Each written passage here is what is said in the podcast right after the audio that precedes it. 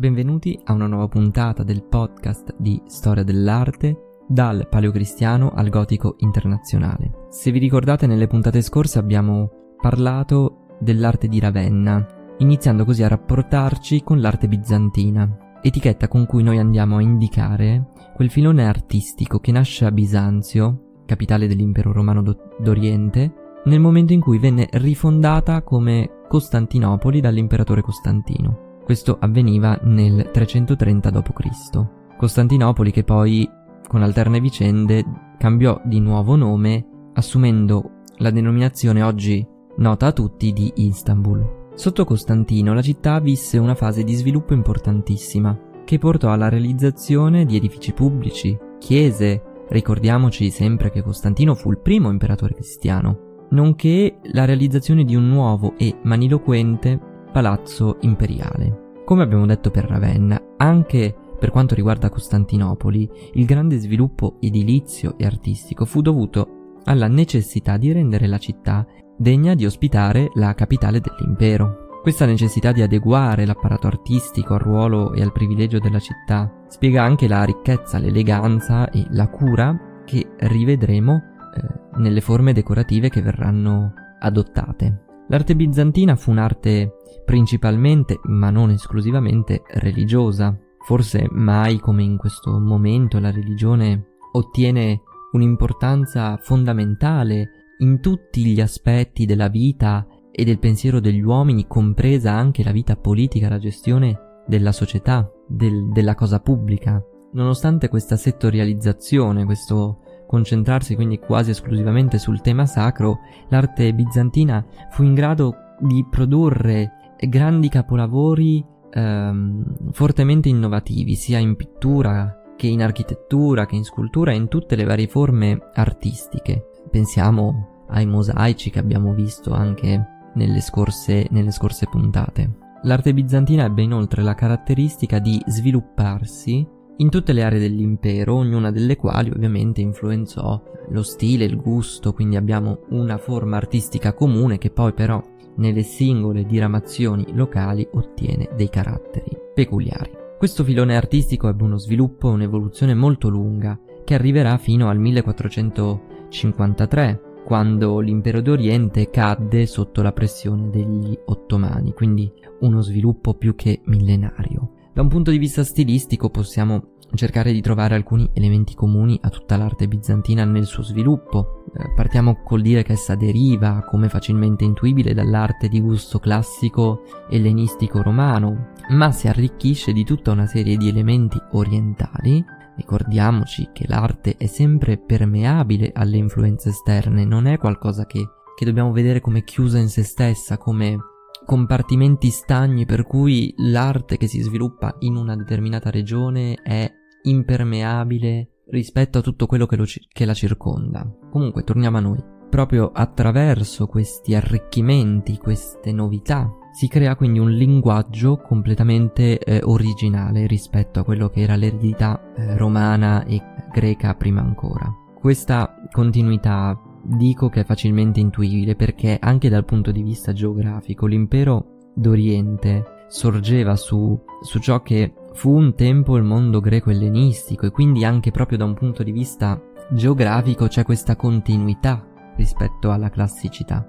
Sicuramente poi se vogliamo cercare l'innovazione la dobbiamo andare a individuare nell'architettura religiosa, dove abbiamo gli esempi più interessanti. Gli edifici di culto sono caratterizzati dalla grande maestosità, solennità degli spazi interni a cui si contrappone spesso e volentieri, e lo abbiamo visto anche nella scorsa puntata, una estrema semplicità degli spazi esterni. Muta poi anche l'organizzazione spaziale e a differenza della parte occidentale dell'impero, dove prevale ancora e prevarrà sempre di più la pianta a croce latina, si predilige in Oriente la pianta centrale, in particolare quella a croce greca, cioè, come abbiamo già detto ma è sempre utile ripetere, con quattro bracci perpendicolari di uguale lunghezza.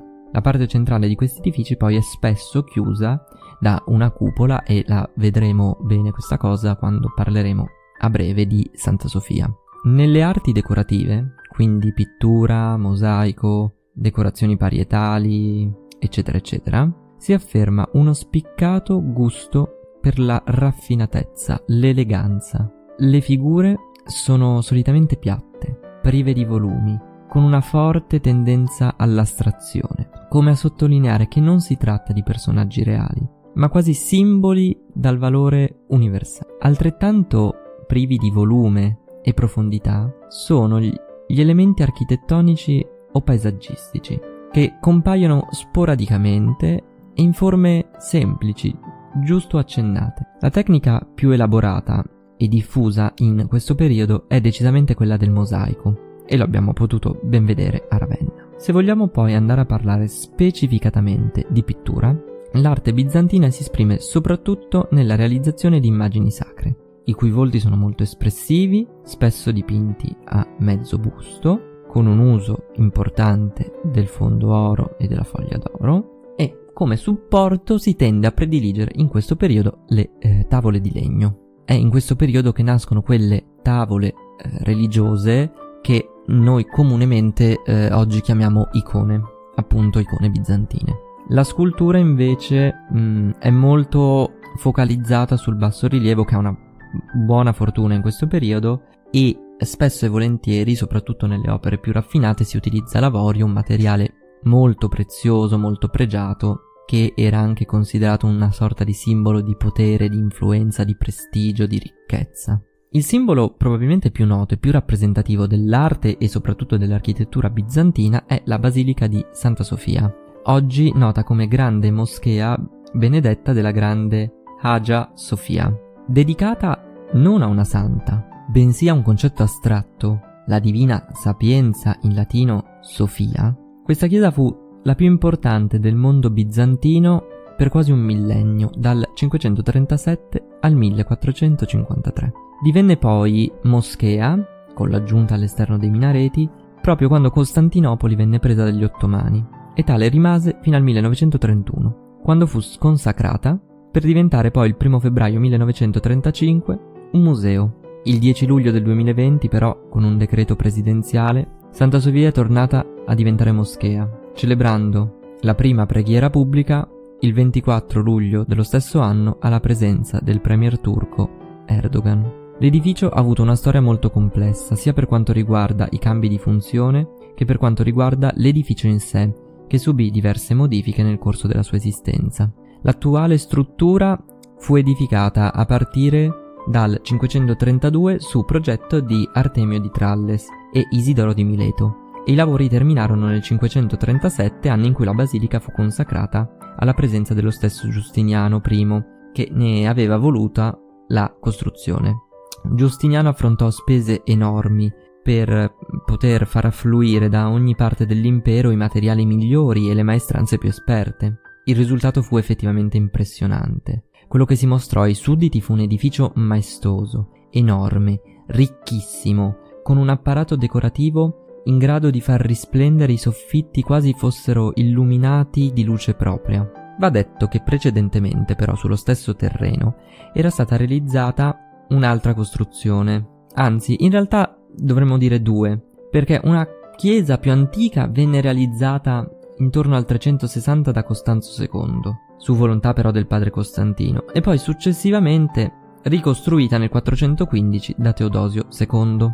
Quindi fin da subito c'è una vita molto movimentata e complessa di questo, di questo edificio. Le vicissitudini non finiscono qui però perché qualche decennio dopo la sua inaugurazione, la cupola, che dobbiamo pensare essere un unico pezzo di pietra di oltre 30 metri di diametro, crollò e fu necessario sostituirla con una copertura sempre a cupola ma più leggera.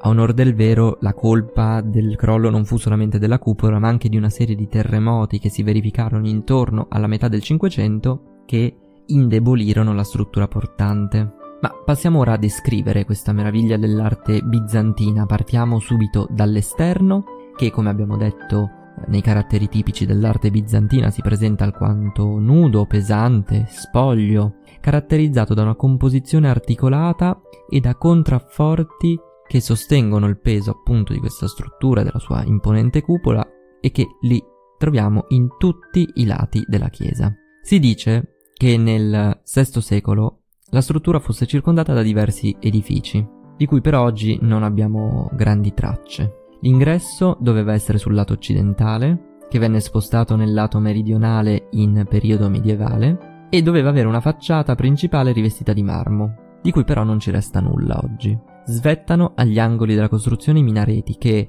come abbiamo detto prima, sono un'aggiunta però successiva e databile alla trasformazione in moschea. Davanti alla costruzione si possono vedere alcuni resti dell'antica costruzione di Teodosio II e le rovine del campanile latino eretto dai crociati dopo la presa di Costantinopoli. Ma passiamo adesso alla parte più eh, interessante, ossia eh, l'interno. Una volta superato il contrasto tra la semplicità dell'esterno e la ricchezza, la luminosità e la maestosità dell'interno, è interessante andare a osservare la pianta della basilica che pur essendo rettangolare ci sembra quasi quadrata per la similitudine dei lati eh, che misurano oltre 70 metri e c'è uno scarto giusto di qualche metro, però capite che su una struttura così grande uno o due metri di differenza si notano ben poco, quindi l'impressione è quella di stare in uno spazio quadrato. Comunque l'edificio presenta tre navate con eh, arcate divisorie eh, in doppio ordine, quindi una sull'altra,